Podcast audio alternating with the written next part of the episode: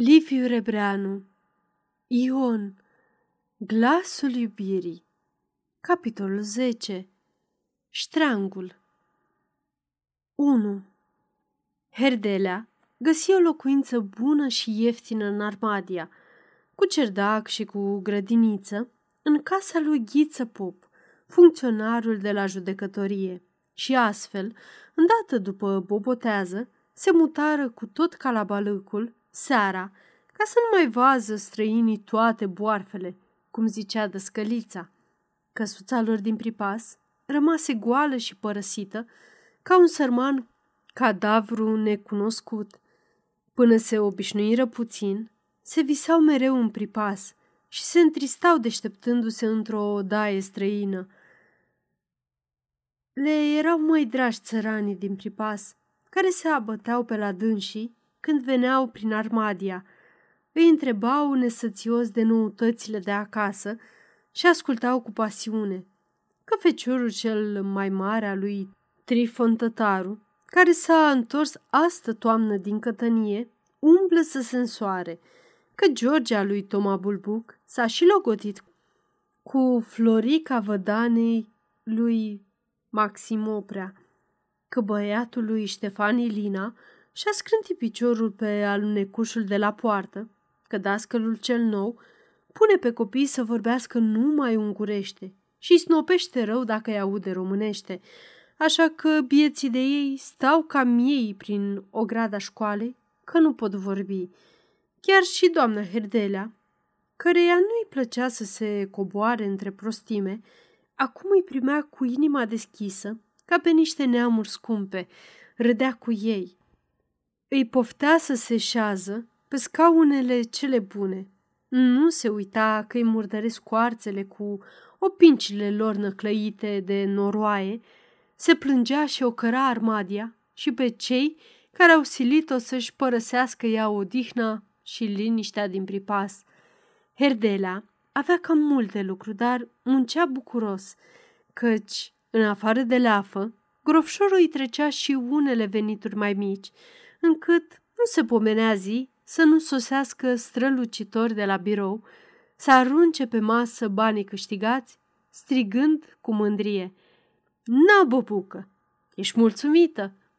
Mulțumirea lor cea mare era însă grofșorul. Herdela nu mai contenea cu remușcările că s-a purtat atât de rău cu cel mai bun om din lume. De altfel, și grofșorul îl îndrăgia Ievea, mai ales convingându-se că e un muncitor priceput și harnic. Uneori însă, mai în glumă, mai în serios, tot îi zicea renegatule, ca o imputare pentru trecut.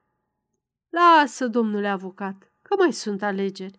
Nu mor dumneata până nu te facem deputat, răspundea Herdelea cu căință și făgăduință.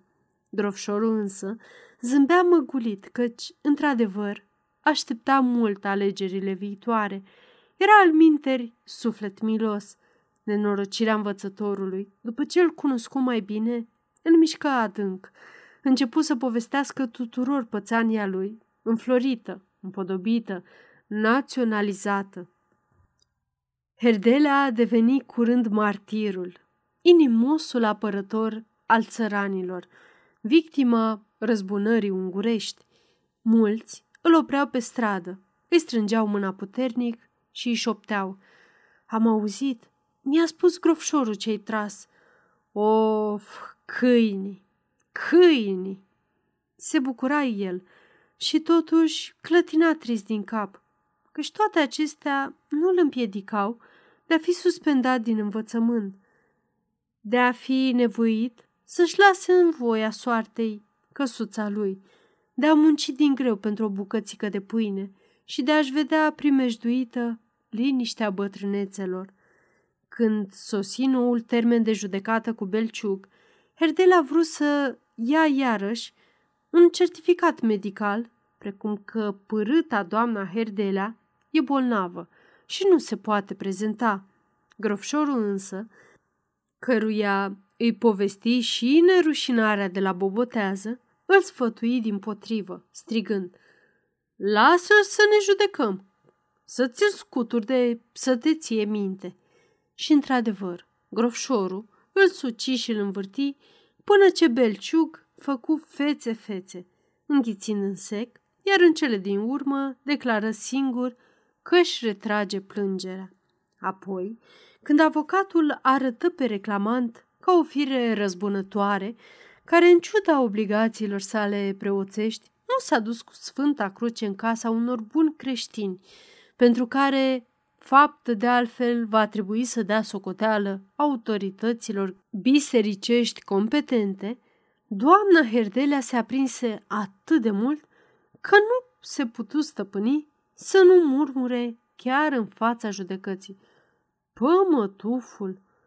Grofșorul îndemna apoi pe Herdelea să n-aibă grijă nici în privința sentinței de la tribunal. Se însărcinează el să-l scoată calamura. Suspendarea e un moft. Ba, e o onoare să fii suspendat pentru îndeplinirea unei obligații naționale, cum este apărarea țăranului oropsit. A avut noroc judecătorul că s-a transferat. Al minteri, o pățea urât de tot până la sfârșit, căci prea a fost ticălos și voi se soia razna, îngurește. Și fiindcă Herdela, ca omul pățit, se îndoia și nu credea, grofșorul se înfuria, se jura și striga că să-i taie mustățile, dacă n-are să-l facă achitat de orice pedeapsă. Însemnătatea acestei promisiuni lua proporții știindu-se, în toată armadia, că grofșorul ținea la mustață mai mult decât la lumina ochilor. Când fiecare zi venea acasă la dânsul bărbierul să îi le spele, să îi le ungă cu pomăduri, să îi le frizeze și să îi le răsucească. La vreo lună după ce se stabiliră în Armadia, susi și Ghighi din Vireag, de la Laura, care născuse o fetiță. Ghighi se înduioșă puțin că a rămas pustie căsuța din pripas, dar apoi se împăcă repede. Aici își vedea zilnic prietenele de sindrofie, se ducea pe la ele, veneau ele pe la ea. De asemenea, tinerii armadiei o puteau vedea mai des, o înconjurau, o complimentau, îi mai făceau câte o serenadă. La serata dansantă, de la sfârșitul lui februarie, se duse împreună cu bătrânii și petrecu admirabil. Zăgreanu îi dădea târcoale toată vremea și, măcar că la început ea a fost rece cu dânsul, ca unul care e vinovat în nenorocirea familiei, în cele din urmă se convinse că e băiat cult, așezat, drăguț și cavaler, ceea ce recunoscu și doamna Herdelea. De când sosi Ghighi, început de altfel și Zăgreanu să vină mai des pe la Herdelea, să-i ceară sfaturi și îndrumări în chestiuni de școală și firește, la sfârșit, nu uita să mai stea de vorbă și cu domnișoara, devenind foarte melancolic și suspinând în răstimpuri. De altfel, Ghighi, cât stătuse la sora ei, se schimbase se făcuse adevărată fată mare, deși încă n-avea 20 de ani. Crescuse, se împlinise, pierduse copilăria și își păstrase veselia comunicativă. Ochii ei albaștri încă luceau mai puternic și parcă ascundeau dorințe nelămurite. Povestea bătrânilor, cu mare însuflețire, viața fericită și armonioasă ce o duce Laura cu Pintea. În patru luni și jumătate nu i-a auzit niciodată certându-se, nici barem neînvoindu-se. George e delicat, iar Laura nu iese din vorbă și a ajuns să ghicească și gândurile. Fetița le-a botezat-o protopupul din Baia Mare. I-au zis Maria, după numele doamnei Herdelea. La vară au să vie negreșit prin Armadia ca pe urmă să meargă cu toții la băi în St. George, unde e vorba să sosească și rudele din România. 2. Mândru și mulțumit, ca orice învingător, Ion simțea totuși un colț ciudat în suflet. Se gândea și plănuia cum să-și muncească moșia și în aceeași vreme inima îi umbla parcă iurea, cercetând, adulmecând, neliniștită. Apoi, când prinse de veste că se mărită Florica, vădanei lui Maxim cu George Bulbuc, îl zgudui un fior de durere. Cum se mărită? Și de ce? își zise furios, ca și când cineva i-ar fi furat cea mai bună și mai mare delniță de pământ. În vălmășagul goanei după moșie nu se mai sinchisise de nimeni și de nimic în lume. I se păruse că nici nu se poate întâmpla altceva și că tot satul trebuie să stea în loc, să ia parte sau, cel puțin, să privească la lupta lui cumplită. Acum se mira și se mânia, văzând că oamenii și-au cătat de nevoile lor precum și-a cătat el de ale lui, că lumea și-a urmat mersul ei parcă el nici n-ar fi fost. Se cutremură ca deșteptat dintr-un vis. Își aduse aminte cât i-a fost de dragă odinioară Florica și nu pricepea de ce vrea dânsa să se mărite cu altul, când el e aici și o iubește ca și atunci. Își reamintea cum i-a spus, în noaptea nunții, că tot ea e dragă și apoi, totuși, nu s-a mai gândit pe urmă la ea, ca și când ar fi înghițit-o pământul. Păreri de rău îi rodeau inima. Îi trecea prin cap să alerge la Florica, să-i spună că tot dragă i-a rămas și să-i poruncească să nu se mărite. Dar se dezmeticea rușinat. Om însurat, cu copil, le-ar fi huiduit lumea și l-ar arunca Florica. Ei, dacă n-ar fi Ana! Druștile și colăcarii veniră să-i cheme la nuntă și el făgădui bucuros că vor merge de bună seamă. Însurătoarea feciorului lui Toma, cu o fată săracă lipită, stârnise de-al minteri vâlvă în pripas, mai ales tocmai calicii, locărau că ia o calică și spuneau în gura mare că George are să pape repede averea bătrânului. Toma auzea zvonurile și răspundea neîntrebat. Eu nu mă bag, nu mă amestec. Parcă eu am să trăiesc cu ea. Eu i-am spus totdeauna. Dragul tati, fă ce vrei și ce-ți cere inima, că noi la avere nu ne uităm, că avem slavă Domnului și nu suntem muritori de foame. Dacă îi place lui fata și e dragă, să fie sănătoși. Că decât să trăiești cu o ciumă în casă, mai bine să te arunci în someș, cu capul în jos. George nu-și mai încăpea în piele de mândrie. Avea mulțumirea cel măgulea grozav că a cucerit pe Florica și însurătoarea îi se părea încoronarea unei biruințe nemaipomenite. De când se cununase Ion Glanetașul cu Ana, el rămăsese fruntea flăcăilor, ceea ce îl răsplătise puțin pentru înfrângerea ce o suferise atunci. Deși ar fi fost vremea să se însoare și dânsul, nu se putea hotărâ. Tatăl său îl zorea, iar el amâna mereu, ca să se bucure în tihnă, de plăcerea de a fi călăuza tineretului în bine și în rău, la petreceri și la bătăi. De altfel, spunea cu fală că nicio fată din sat nu-i destul de vrednică de dânsul. Fără să-și dea seama, vorbea chiar adevăr, căci, ca să-i placă lui vreuna, trebuia întâi să vază că place și altuia și că, luând-o, pricinuiește necaz cuiva. Toamna trecută însă George primise o lovitură în mândria lui de cap al tinerimii. Atunci se întorsese de la oaste Nicolae Tătaru, feciorul lui Trifon, voinic, aspru la înfățișare și blând la inimă. Era băiat cu învățătură. Umblase doi ani la liceu din Armadia și nu continuase fiindcă repetase de două ori clasa a doua. Din școală, rămase totuși cu dragostea de carte și când a crescut mai mare, s-a abonat la foaia poporului.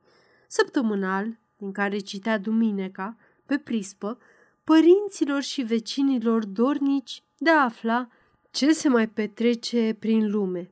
În armată a înaintat sergent și se fălea că i-ar fi propus însuși capitanul să se reangajeze. Venise mai dezghețat din cătănie, vorbind mai răspicat, parcă ar fi comandat mereu, umblând ca bradul și având mereu pe limbă cât un also și cât un marș sau uh, ruic, prin care uimea pe flăcăi și chiar pe bărbații din sat.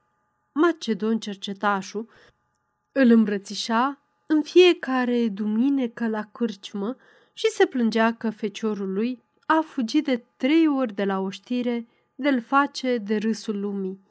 Cu toate acestea, Nicolae era așezat, potolit și se gândea să se însoare cât mai curând, deoarece cei de vârsta lui aveau și copii. Dar pentru că avea vreo șase frați mai mici ca dânsul, căuta o fată cu zestre, la care să se poată muta ca să-și ușureze părinții.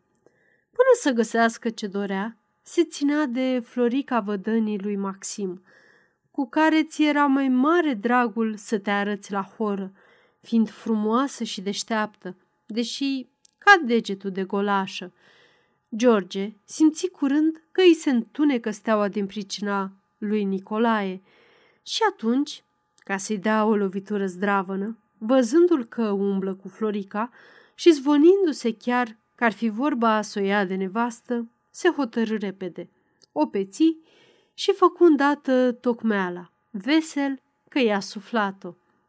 Florica se topea de fericire. Nu nădăjdui să ia niciodată norocul să ia feciorul unui bocatan ca Toma Bulbuc.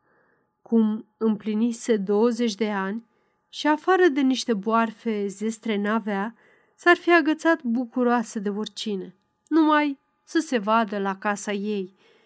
Nunta se făcu în casa cea nouă a lui George, zidită anume pentru dânsul. Trei popi slujiră la biserică, iar Toma nu s-a lăsat până nu i-a oprit pe toți și la ospăț, izbutind chiar să îmbete leucă pe cel din sărăcuța cu bere, căci cumpărase în adins trei butoaie pentru fețele spălate. Naș mare a fost ștosăl, care, ca notar, deși o vrei, îi se păruse tot ce se poate mai distins. Ștosăl a venit cu brișca lui cea nouă, galbenă, împreună cu notăreasa și cu toți copiii, care a stat toată noaptea, iar în talgerul miresei a zvârlit o hârtie de o sută de coroane, nu ca popa din sărăcuța, care a pus un biet zlot de argint și încă văitându-se că biserica lui e cea mai săracă de pe Valea Someșului. George era foarte vesel și mândru și se uita din când în când la Nicolae Tătaru să-l surprindă cât e de supărat. Rotindu-și însă privirea la oaspeții prea cinstiți, întâlni deodată ochii lui Ion Glanetașu, înfipți, ca niște lipitori în Florica. Ochii aceștia dârji, aprinși și tulburi, îl speriară și parcă îi spuseră că din trânsii pornește primejdia. Încercă să se bucure că Ion îi râvnește pe Florica și vreau să simtă o răzbunare pentru cele ce a trebuit să înghită dânsul odinioară din pricina lui, dar nu izbuti să-și împrăștie teama, nici dând de dușcă un pahar de rachiu. Numai întorcându-se la Florica, se mai liniști puțin, căci ea ședea cu ochii plecați și plânși, cum se cuvine unei mirese, și doar, pe buzele subțiate și roșii, îi juca un zâmbet de plăcere. Se gândi să nu se mai se închisească de Ion și totuși, îndată, se pomeni iar pândindu-l. Și Ion nu-și lua ochii de la mireasă, ca și când i s-ar fi lipit de ea într-o sărutare atât de pătimașă, că nicio putere din lume să nu i-o mai poată despărți. Alături de el, George, descoperind un târziu pe Ana, gălbejită și uscată la obraj, șezând ca pe ghimp și surâzând rușinată. Ea, întâlnind privirea mirelui, spuse ceva la ureche lui Ion care, fără a întoarce capul, mărâi arătându-și dinții, ca un dulău gata să muște. Zâmbetul pe fața femeii se șterse o clipă, pentru a reveni însă îndată mai înghețat. Ana simțise de la începutul ospățului că Ion poftește pe Florica. Odinioară s-ar fi propădit de durere. Acum numai o rușine crâncenă îi ardea sufletul, că toți oaspeții o văd bajocorită. Și încetul cu încetul, rușinea se schimbă într-o gheață nădușitoare. I se părea că toată lumea, cu tot ce e întrânsa, se scufundă în niște ape tulburi, atât de murdare încât scârba singură plutește deasupra ei ca o izmă otrăvitoare. Închidea ochii și totuși vedea neîncetat apa spre care o împingea o mână grea, ca spre un liman care spală urmele și părerile de rău. În zori, mergând acasă, cu picioarele de plumb, cu cismele noi plângând pe zăpada înăsprită de ger, un frig înfricoșător îngheța inima. Ion pășea rar, suflând pe nări ca un taur lacom, cu capul în vânt, pe care căciula stătea țanțoșă, ca o creastă neagră de cocoș. Mergea parcă pe ea nici n-ar cunoaște-o, fără să-i arunce o privire. Amărăciunea o sugruma. Se pomeni zicându-i tare, fără voia ei, încât se minună singură auzindu-și glasul. Am să mă omor, Ioane. Bărbatul nu se uită la ea. Se înfurie însă deodată, ca și când l-ar fi trezit dintr-un vis dulce. Da, omoară-te dracului, că poate așa am să scap de tine, mormăi dânsul nepăsător, scoțând pe gură și pe nas fuioare albe de aburi ca un balaur întărătat. Ana se cutremură. Se opri o clipă să răsufle. Pământul se învârtea și se legăna, ca zguduit brusc din temelii. Și parcă apa tulbure, grețoasă de adineauri, se întindea peste tot, amenințând să o smulgă și pe ea, să o arunce în vârtejuri fără fund. Întinse mâinile, căutând un reazăm care să o apere de cotropire. Vrut să strige ajutor și buzele ei șoptiră desperate. Am să mă umor, dar nici nu-și mai recunoscu glasul. Aceasta este o înregistrare Cărțiaudio.eu. Pentru mai multe informații sau dacă dorești să te oferi voluntar, vizitează www.cărțiaudio.eu. Toate înregistrările Cărțiaudio.eu sunt din domeniu public. 3. Aș fi putut câștiga și mi-ar fi venit ușor să o pedepsesc chiar cu temniță. Dar cum să-mi pun eu mintea cu o muiere?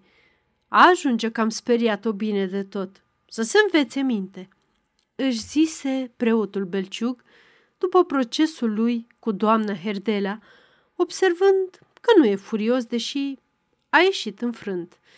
De altfel, de când s-au mutat herdelenii în Armadia, mânia lui împotriva lor parcă scăzuse, făcând loc unei lâncezeli pe care nu putea să o înțeleagă. Până atunci, toate nenorocirile învățătorului i se păruseră bine meritate și se simțise mândru că a contribuit și dânsul la stârnirea lor, adăugând ca o culme egală cu excomunicarea refuzul lui de a intra cu Sfânta Cruce în casa unde s-au urzit ticăloșiile împotriva slujitorului Domnului. Acum însă începea să-și dea seama că neînțelegerile dintre ei au pornit din deșertăciuni mărunte, aproape copilărești, și zicea că pedepsa a fost poate prea mare pentru greșelile săvârșite.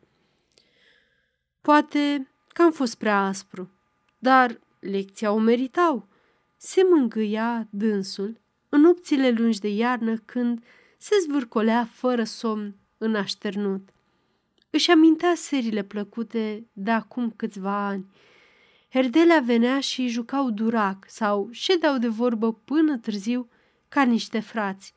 Alte ori se ducea el la Herdelea și îi jucau loton, cu toată familia, până după miezul nopții, pe nuci, sorbind cu poftă numeroase ceaiuri cu mult rom. Când s-a întors din Cluj, după operația de rinichi, fiind slăbit și având mare nevoie de mâncare mai bună, doamna Herdelea trimitea în fiecare zi pe Ghighi, care era mititică, cu supă de găină și câte alte bunătăți. Amintirile bune, ele întunecau însă nu uneltirile de mai târziu ale herdelenilor, ci învățătorul cel nou, pe care Belciug a ajuns foarte repede să-l numească în sinea lui băiatul viclean și renegat al unui țăran de treabă. Preotul vorbise numai de câteva ori cu Zăgreanu, dar îl și catalogase. Tinerelul zâmbise parcă ar fi vrut să-l ia de sus. Cu Herdelea făcuse Belciug o înțelegere să-și adune într-o singură după amiază toate orele de religie, iar când n-avea vreme, să lase pe câte un băiat mai mărișor să citească din catehism și să păzească liniștea în clasă. În cea din tâi miercuri, după prânz, venind la școală, Belciuc găsi la masă pe Zăgreanu, cu ceasornicul dinainte, întâmpinându-l cu A întârziat binișor, domnule părinte!" Ba, mai stătu în spinarea lui toată vremea, ascultând cum face lecția ca un controlor. Preotul se supără, înverzi, asudă, se gândi mereu să-l ia de guler și să-l scoată afară. Dar se stăpâni și doar la plecare nu-i dădu mâna. Peste câteva săptămâni, având o întrevedere cu arhitectul noii biserici, Belciug uită de ora de religie. Spre seară se pomeni acasă cu Zăgreanu, care îl rugă politicos să nu mai lipsească. Când mai afla apoi că veneticul vrea cu orice preț să silească pe copii să vorbească numai ungurește și că pune la gloabă grea pe părinții care nu își pot trimite odraslele la școală, preotul începu să regrete pe Herdelea. Totuși, Zăgreanu și Herdelea nu-l preocupau decât în unele ceasuri de plictiseală, căci al minteri trăia niște vremuri fericite. În ulița mare, pe locul cel mai frumos din sat, aproape de casa lui, zidurile noii biserici așteptau doar primăvara să reînceapă lucrul, să se înfăptuiască de plin visul lui.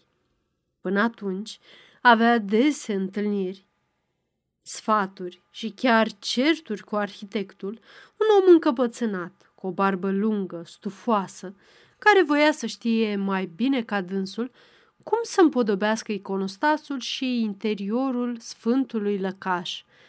Ca o minune cerească, tocmai în clipele de greu zbucium, venise la dânsul o debutăție de țăran din Săscuța să cumpere bisericuța veche, să o mute la ei. Belciug se cutremură de mândrie căci, astfel, dobândea mai mult decât îi trebuia spre a acoperi toate cheltuielile clădirii celei noi. Mult m-am străduit și Dumnezeu nu m-a lăsat, murmură el închinându-se cu cernic. Oh, dacă toți ar face cât mine, dacă fiecare ar face măcar atâta, cum s-ar înălța neamul nostru în lume și în fața tot puternicului? Belciug era român înflăcărat, dar fără paradă și nerâvnind măriri, îmi fac datoria în cuibul meu, își zicea, cu o modestie bisericească, în care dormea poate și o părere de rău. Sentimentele însă și le păstra mai mult în suflet, ferindu-se să aibă ciocniri cu stăpânirea. Numai la petreceri își dădea drumul uneori, deși a doua zi se căia că n-a pus lacăt gurii, cum scrie de altfel și în cărțile sfinte. Până a început clădirea bisericii, avusese obiceiul să spună că, după ce o va vedea sfințită, va muri bucuros. Acum își mai deschidea un termen, să-i dea Dumnezeu zile, să poată vedea și dânsul România, mama visurilor noastre. Pe urmă va muri în păcat.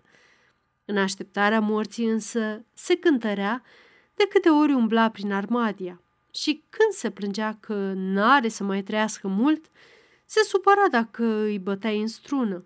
În schimb, se însenina când îi se spunea că e rezistent și care să mormânteze tot satul până să-i vie lui rândul.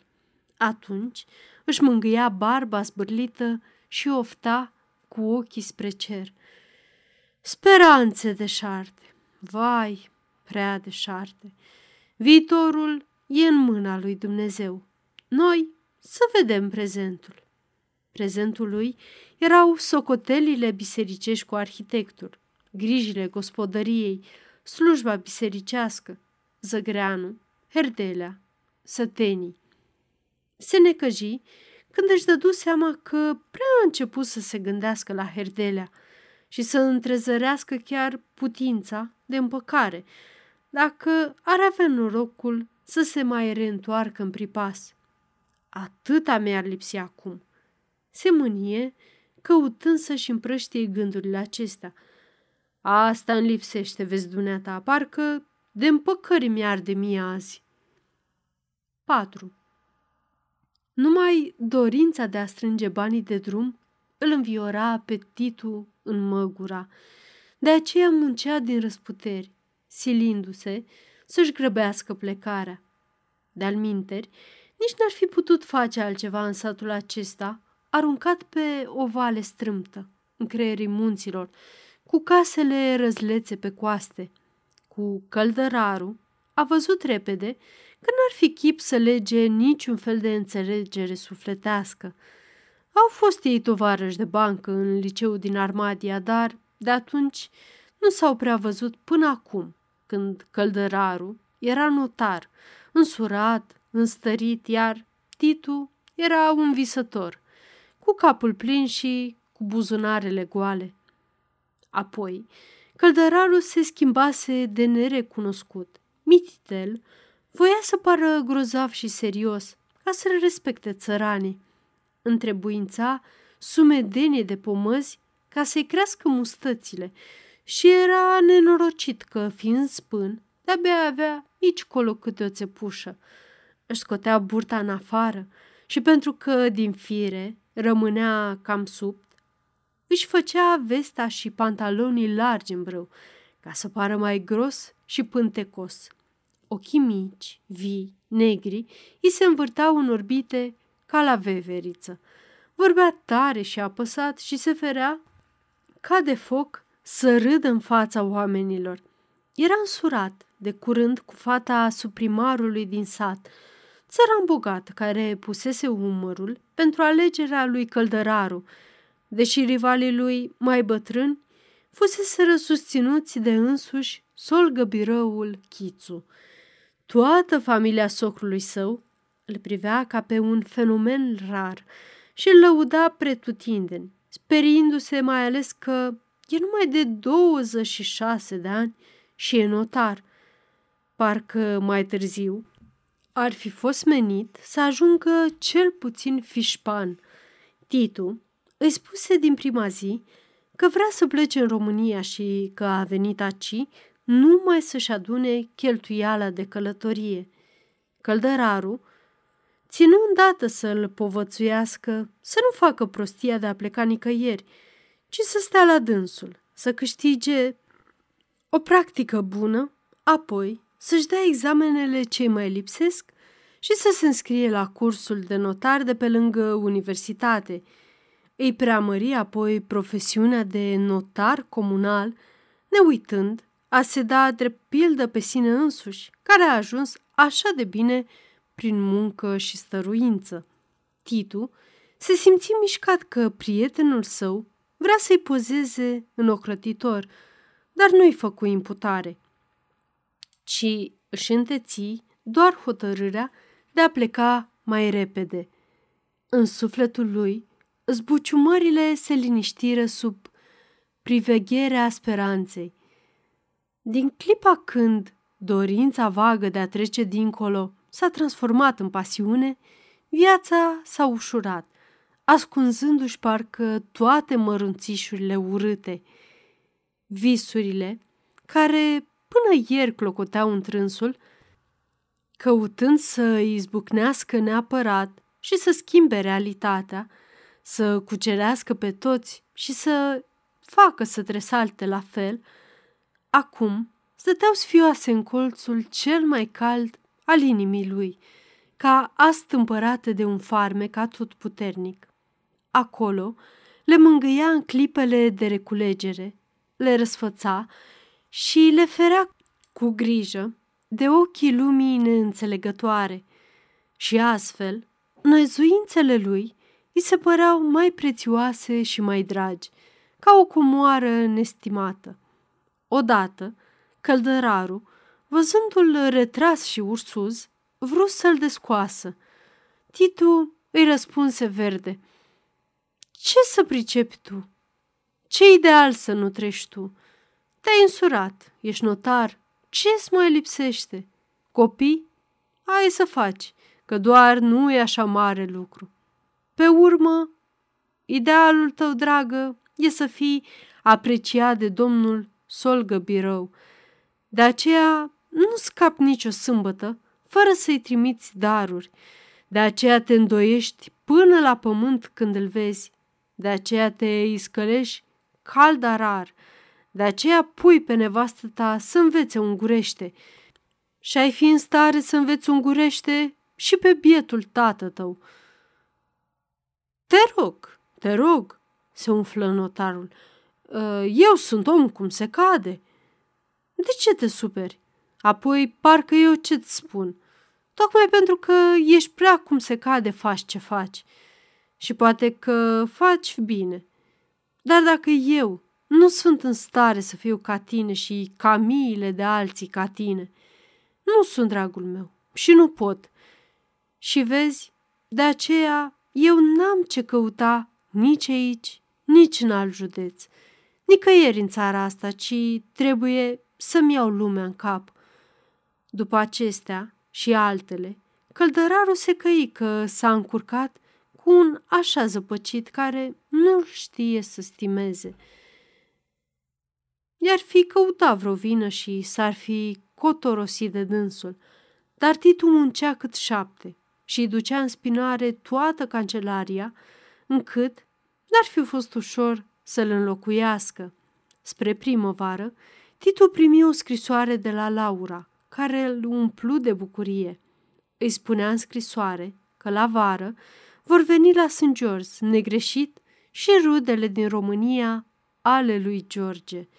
Se simțea acum atât de aproape de fericire, încât îi venea să întindă mâna, să o strângă în brațe. Aceasta este o înregistrare Cărțiaudio.eu. Pentru mai multe informații sau dacă dorești să te oferi voluntar, vizitează www.cărțiaudio.eu. Toate înregistrările Cărțiaudio.eu sunt din domeniu public. 5. De la nunta lui George Bulbuc În ființa Anei pătrunse o silă grea pentru tot ce o înconjura. Zilele îi se păreau nesfârșite și tulburi, asemenea apei, care o ispitise atunci și al cărei miros înăbușitor îi rămăsese în nări, ca o ispită. Simțea mereu că îi lipsește ceva și râvnea din ce în ce mai mult la o liniște mare. Se oprea deseori pierdută, cu brațele moarte, cu ochii aiurea, fără să vază și fără să auză. Zenobia, când o surprindea așa, o căra că doarme pe picioare și că pute locul de lene pe unde trece. Nici o bucurie nu mai găsea în lume. Copilașul începea a gânguri și semăna atât de bine cu Ion, încât ea, care azi se îngrozea de bărbatul ei, îi ocolea privirea de frică să nu vadă întrânsa ochii din noaptea ospățului. Cei ce au pătruns ca niște săgeți aprinse în carnea celeilalte femei. Apoi și Petrișor era rău. Plângea mult, până învinețea, iar când îi dădea țâță în gură, mușca sfârcul cu gingiile, parcă ar fi vrut să se răzbune că măsa n-a sărit mai curând. Mângâindu-l și hrănindu-l, Ana își zicea de multe ori. Numai Ion e pricina. Își simțea inima seacă și goală, ca o pungă, zvârlită într-o margine de drum de un trecător nepăsător. Încetul cu încetul și mintea ei se stinse, parcă toate cutiuțele s-ar fi deșertat, spre a lăsa locul slobod numai pentru două chipuri tot mai mari, deslușite, care îi se plimbau de aici colo, greoaie, apăsătoare și dureroase, silindu-i sufletul să se împace cu ele și chiar să le îndrăgească. Avrum și Dumitru.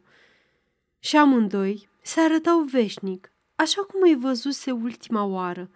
Ovreiul, cu ștreangul de gât, cu părul umed de sudoare, cu genunchii îndoiți, sub scara din șură, iar moșneagul, cu briciul deschis, ca un compas, și ridicat sus ca să nu se taie, și cu o falcă albă de spumă de săpun. Chipurile acestea o spăimântau și îi stârneau o întrebare pe care nu putea îmbrăca în cuvinte și nici măcar nu o putea lămuri bine. Vedea doar limpede că oamenii care au trăit și au suferit ca și dânsa au păstrat în ochii reci atâta liniște și împăcare, încât îi era parcă necaz că nu poate dobândi și ea nepăsarea lor alinată. Când se desprimăvără, Ana își făcu obiceiul de a se duce în fiecare zi pe la tatăl ei pe acasă. Nu-și dădea seama de ce se duce și nu întreba nimeni. Ion era bucuros că nu-i mai zbiară copilul în creier și că nu mai e nevoit să o vadă veșnic bosunflată ca o prevestire de rău. Vasile Baciu rare ori schimba câte o vorbă cu dânsa. O afurisea însă că, din pricina ei, a trebuit să ajungă averea lui pe mâinile unui tâlhar care azi mâine poate să-l scoată din casă.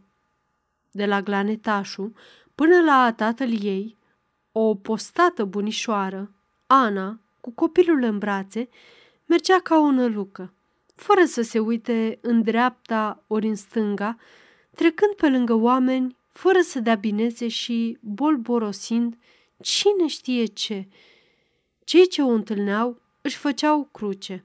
Prin sat se șoptea că s-a smintit la minte sărmana femeie, iar unii mai miloși o cărau pe Ion și pe Vasile că au bătut-o până au înnăucit-o de tot. Ea intra în casă, se învârtea puțin, ca și când ar fi căutat ceva pierdut, de mult. Apoi se așeza pe o laviță, își alăpta copilul, mută, cu ochii în gol, pe urmă deodată se scula și pleca precum venise. Odată însă, mergând spre casa părintească, un glas bâlbâit și hodorogit o trezi din aiureală. Ana! Ana! Stai! Vino încoa! Femeia se opri speriată. Savista Oloaga, în poarta ogrezii lui Trifon Tătaru, îi făcea semne desperate cu mâna. Ziua era caldă, alintată de soare. Noroiul pe uliță se zbicise. Ramurile pomilor, spălate de rugina iernii, își înverzeau mugurii. Ana se miră văzând pe Savista. Aici ești?" o întrebă. Aici, venit din adins pentru tine. Să-ți spun, flecăi o loaga rânjind, dar cu privirea mânioasă și dând din mâini, parcă ar fi vrut să se ridice în picioarele ei subțiri și corcite. Nevasta știa că Florica, de când s-a măritat, luase pe Savista la dânsa, ba auzise cum George s-ar fi lăudat către oameni că Oluaga are să-i poarte noroc în casă. Asta, drept răspuns celor ce, voind să-și bată joc, spuneau că Florica n-are zestre, afară dacă nu strânge pe Savista ca să-i cerșească pomana trecătorilor. De ce să fi întors o loaga înapoi la Trifontătaru? Se gândi Ana apropiindu-se. Savista îi spuse ceva căscând gura cât o șură, gâfâind și silindu-se, în același timp, să-și molcomească glasul, să nu audă cumva cineva, deși nu se zărea țipenie de om împrejur și numai în șanțul de pe drum, scormonea grohăind un vier legat de un picior cu sfoară de un par din gard. Ana ascultă și nu pricepu nimic. Mai rar s-a visto, murmură ea rugătoare. O luaga rosti rar două cuvinte, dar apoi urmă mai repede și mai bâlbâit. Din ce în ce însă îi lucea mai apric privirea și, în colțurile gurii, îi clăbuceau spume gălbui.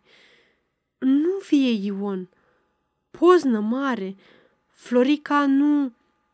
George o moară, urlă dânsa foarte iute, amenințând cu pumnii și învârtind în orbite ochii aproape albi de holbați. Apoi, deodată, Ana plecă, lăsând pe Savista cu gura plină, zvârcolindu-se în lămuriri aprinse. În urechile Anei pătrunse Ion, Florica, George, din care înțelese de ajuns. O luaga însă se înfurie mai rău, văzând-o că se depărtează și răcni după ea, scuturând pumnii. Și pe tine o moară, târfo, tu lași pe Ion. Făcu o sforțare mare să se repează în urma Anei, dar picioarele betege îi rămase rățintuite pe loc și doar cu fața se plecă până în pământ, țipând mai gros. Ion vrea Florica! George o moară! Toți! Toți! Toți! Ana nu mai auzea decât Ion, Florica, George și merse ca altă dată, drept înainte, până la casa în care a copilărit. Tatăl ei nu era acasă. Luă cheia de sub grindă, unde știa că o ascundea, deschise ușa și se așeză pe laviță. Copilul scâncea. Îl legănă puțin în brațe, apoi îi acoperi gura cu țâța. Își simțea capul greu ca plumbul. În neștire, strângea la piept copilașul care țocăia lacom. Se uită mirată prin casă, parcă ar fi văzut întâia sau ultima oară. Nimic nu era schimbat. Patul, masa, lavițele, scaunele, dulapul cu vase, donița de apă, lampa spânzurată în tavan. Toate ca totdeauna.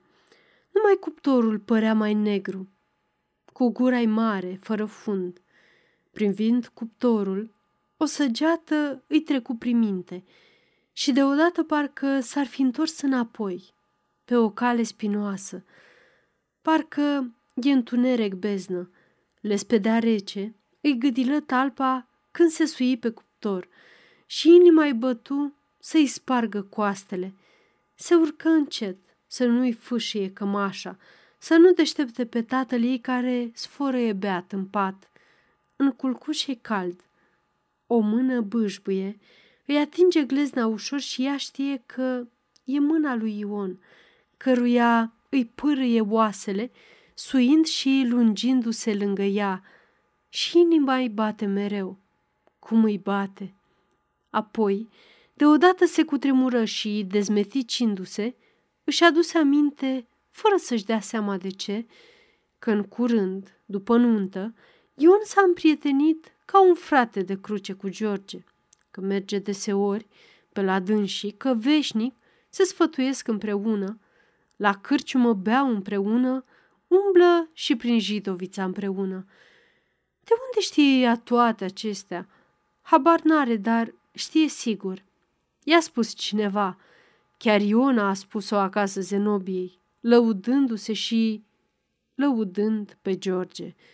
Și atunci i se păru că gura cuptorului se cască mai mare și se apropie de ea.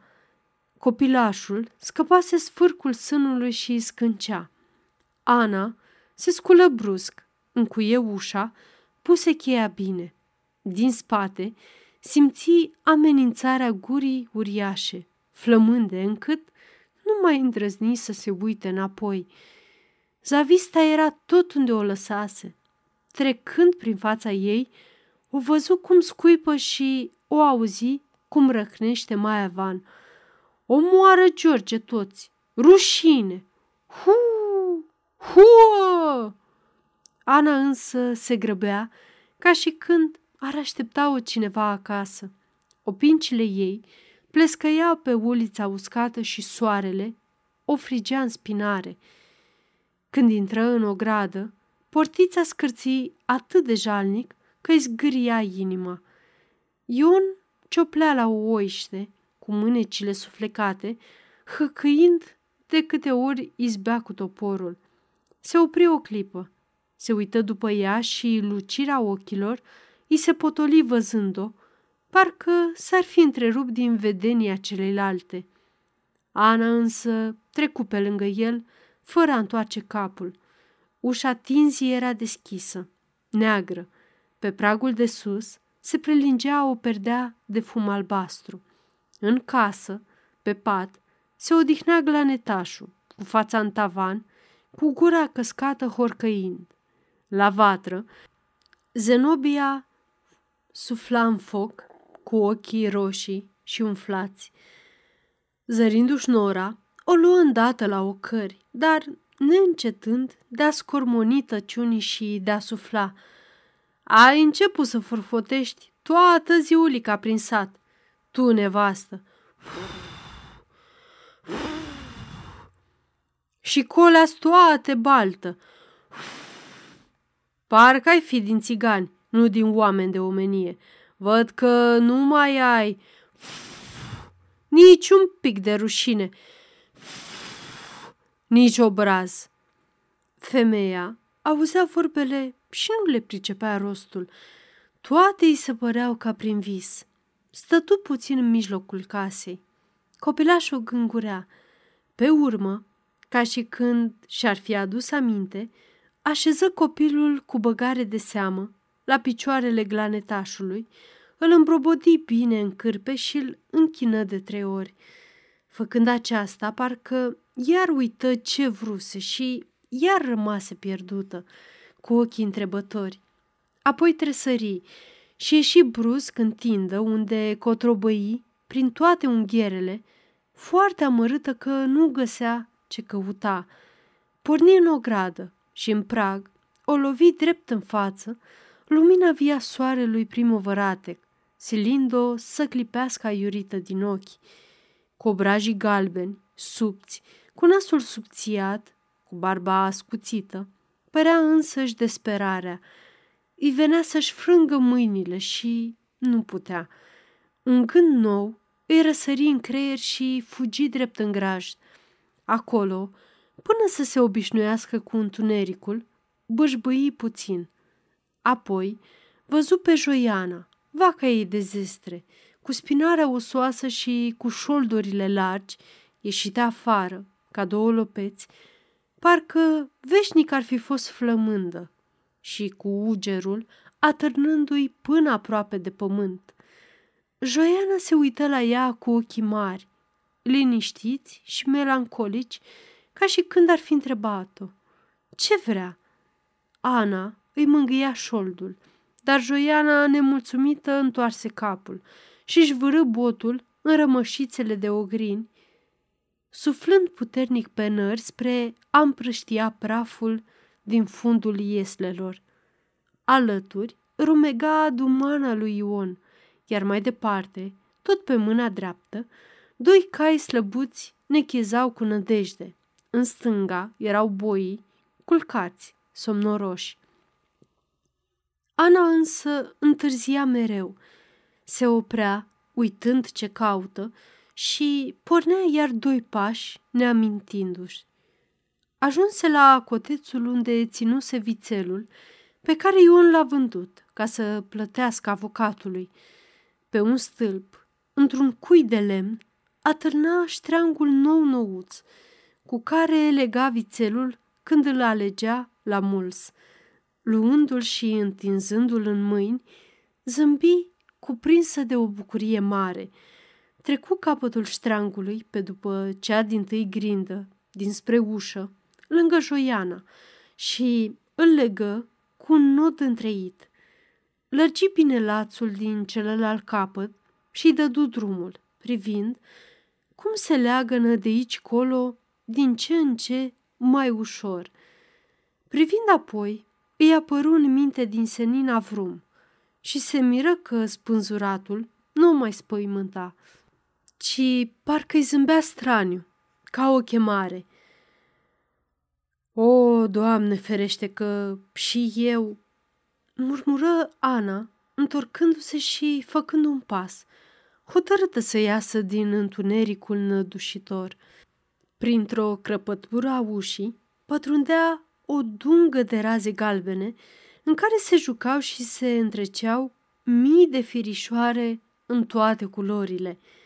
De afară auzi izbiturile de topor ale lui Ion și un cilipit zgomotos și certăreț de vrăbii multe. Vreau să mai facă un pas și deodată văzu limpede în dunga de lumină pe Dumitru, cu briciul în mână, tremurând ca și când i-ar face semne. Speriată, se uită înapoi. Ștreangul nu se mai mișca, stătea drept, întins parcă de o greutate mare.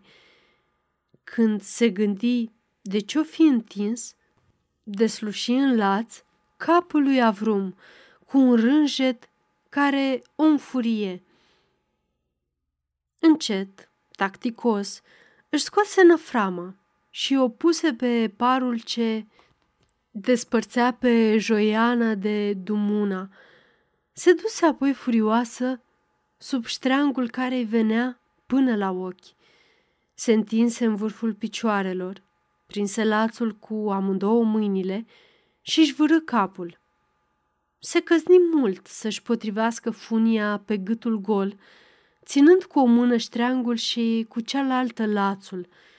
Picioarele o dureau de cât stătuse încordată. Simțea că e aproape să-i amorțească.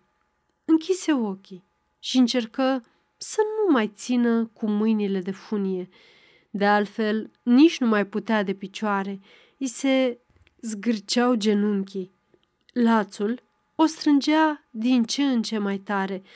Nu durea, dar îi se părea că tot nu l-a potrivit bine și era necaz că s-a pripit. Simți o gâtilitură încât trebuie să caște gura și ochii. Deodată îi trecu prin minte că acum are să moară, se îngrozi și vrut să se întindă să atingă pământul, să fugă de moarte. Dar degeaba mișca picioarele căci nu găsea niciun sprijin. Atunci se spăimântă și o cuprinse o necăciune arzătoare. Limba se umflă. Îi umplu gura încât trebuie să o scoată afară. Apoi, un fior o furnică prin tot corpul. Simți o plăcere grozavă, amețitoare, ca și când un ibovnic mult așteptat ar fi îmbrățișat-o cu o sălbăticie ucigătoare. Încercă să țipe, dar nu izbuti decât să horcăie de două ori înăbușit. Se moleși, lăsându-se să atârne în voie. Ca o fulgerare, îi mai trecu prin creier noaptea, cuptorul, durerea, plăcerea. Pe urmă, toate se încălciră. Ochii holbați nu mai vedeau nimic. Doar limba creștea mereu. sfidătoare și batjocoritoare, ca o răzbunare pentru tăcerea la care a fost osândită toată viața. Joiana, nemai simțind nicio mișcare, întoarse capul și se uită nedumerită. Dădu din coadă și atinse cu moțul de păr poalele Anei și fiindcă Ana rămase țeapănă, Joiana își înfundă limba verzuie, apăsat, întâi într-o nară, apoi în cealaltă și porni să rumege domol, plictisită. De-abia într-un târziu se auzi glasul mânios al Zenobiei. Anu! Măi, Anu! Vai, mâncate relele, puturoasă și netrebnică, că toată ziulica bate ulițele și copilul mi-l lasă pe cap să-mi urle și să mă asurzească. Anu! Feraia dracului cu cine mi te-a făcut noră. Vedea te-aș moartă să te văd nerușinat-o și... Mi se pare că am auzit-o intrând în grajd, mormăi Ion, fără să se oprească din cioplit. Ia vezi, că o fi adormit acolo. Zenobia se repezi și deschise larg ușa grajdului. Lumina năvăli veselă în lăuntru. În aceeași clipă, însă, femeia sări la o parte, îngrozită și țipând ca din gură de șarpe. Tu l-ai! Ajutor! Săriți! Ionică! S-a spânzurat Ana! Vai de mine și de mine! Tu l-ai! S-a spânzurat!